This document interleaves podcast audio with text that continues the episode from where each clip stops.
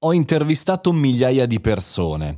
Credo che alla fine, e oggi vorrei parlare di questo, non sia proprio utile agli imprenditori e professionisti fare solo ed esclusivamente interviste online.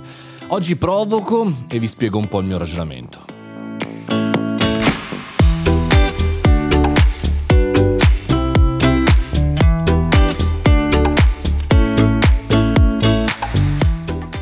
Caffettino estate.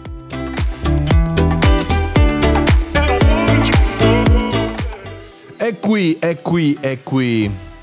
È qui la nuova puntata di Caffettino Estate, questo format eh, un po' variato dal solito caffettino perché lo facciamo con un po' più di relax, lo facciamo su questa finta spiaggia davanti al mio mulino, lo facciamo prendendoci il tempo giusto e oggi vorrei sfruttare l'occasione del Edge Jove per in realtà fare un punto della situazione su quello che dovremmo fare noi professionisti e imprenditori in merito alle interviste. A casa tua, no? Facevi tanti sacrifici, no? Sei proprio partito tempi delle montagne. ai tempi delle montagne, la mamma che gli faceva da mangiare, i tortellini, tutte quelle storie là, no? È una storia veramente interessante.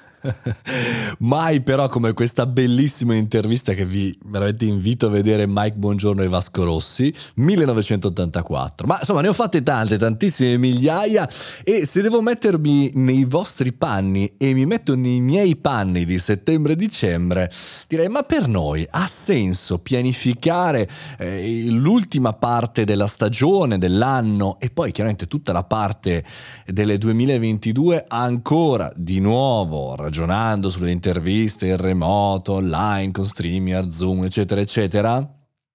Chiaramente la mia è una domanda retorica, già so, già so, eh, ma già vedo nei numeri chiaramente che eh, stanno diminuendo le visualizzazioni, le persone si sono rotte le scatole degli eventi online, ancora di più delle interviste.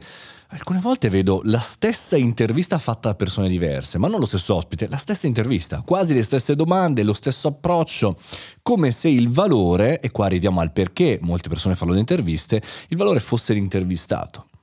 Il valore non è mai l'intervistato, il valore è l'intervistatore e i contenuti che ne escono tra intervistatore e intervistato. Vi faccio un esempio, se io dovessi intervistare Barack Obama, per dire, cioè un super mega... Insomma, secondo voi, e la mettessi su YouTube, quante visualizzazioni farebbe? E poi, secondo voi, quell'intervista, anziché metterla su YouTube, la comprerebbe Sky? Beh, sono una serie di domande che in realtà mettono anche, come dire, in dubbio quella che è la credenza popolare, cioè se il fatto che bisogna intervistare in qualche maniera solo personaggi pubblici. E poi ancora, qual è lo scopo di queste interviste?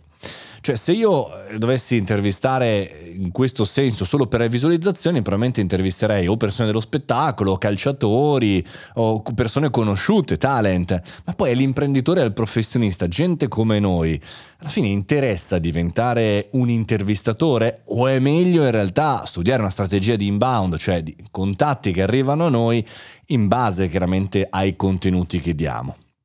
Alla fine, ragionandoci bene, scopriamo che le interviste stanno diventando sempre meno sexy. E scopriamo anche che le persone che seguono le interviste l'hanno fatto perché non avevano alternative. Durante la pandemia chiaramente c'era un'esigenza di eh, dirci, di vedere la tecnologia e il digitale, ma, e vediamo anche dei dati di Netflix in calo, Insomma, le persone poi si abituano e si disabituano in base a quello che stanno cercando, al valore che portano a casa. È un po' come quando voi cercate finalmente questa sera qualcosa da vedere su Netflix o una piattaforma di streaming e vi annoiate già nella ricerca, vi, passa tutta l'infatuazione della novità eh, della serie, non avete voglia di perdere tempo. Ecco, questo chiaramente è eh, tra l'altro una cosa che accade spesso, che accade online, ma accade anche offline e accade chiaramente con tutte le interviste. Quindi no, non ha più senso fare interviste, o perlomeno, a meno che non vi impegnate in maniera molto importante, sia dal lato della scrittura, quindi come scrivere, come gestire l'intervista, quindi che lo facciate bene, sia dal punto di vista della qualità video. Cioè, ci siamo così tanto abituati ai vari StreamYard, Zoom, eh, Video eh, eccetera, eccetera, dove in realtà insomma, siamo così tanti abituati che quella è la normalità, ma in realtà la normalità delle interviste è un'altra, è la regia, sono le inquadrature.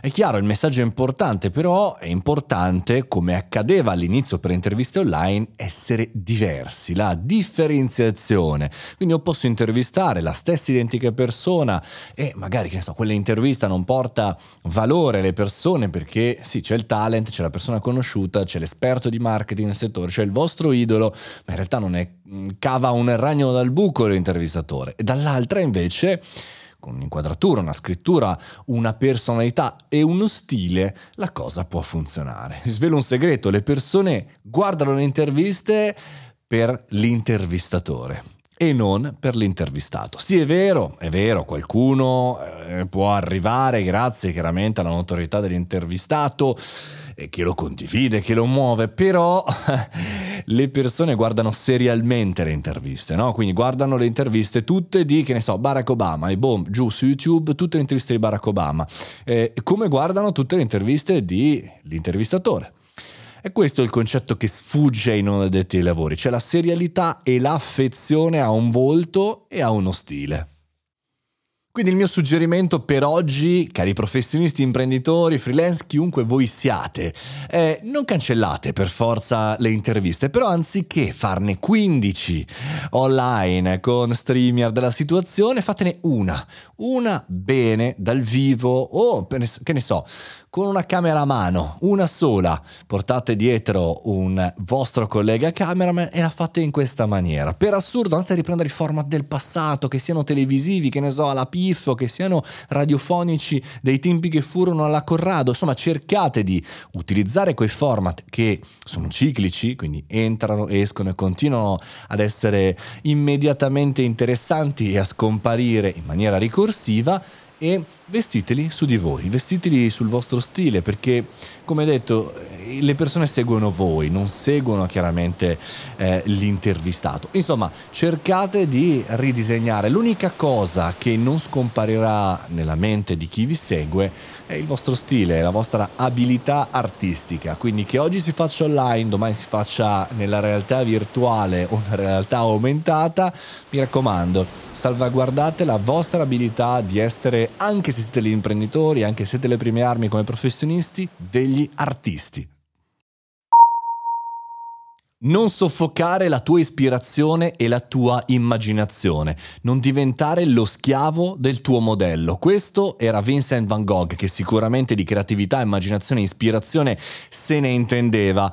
Ecco, non credete né a me né a Vincent, ma neanche a me che vi sto dicendo questa cosa di cambiare, di non provare a fare le cose degli altri. Provatele sulla vostra pelle, provate sulle numeriche, interrogatevi sul valore vero che potete portare alle persone, perché sarà l'unica cosa, insieme appunto alla creatività, che vi porterà appunto da qualche parte per quanto riguarda i contenuti.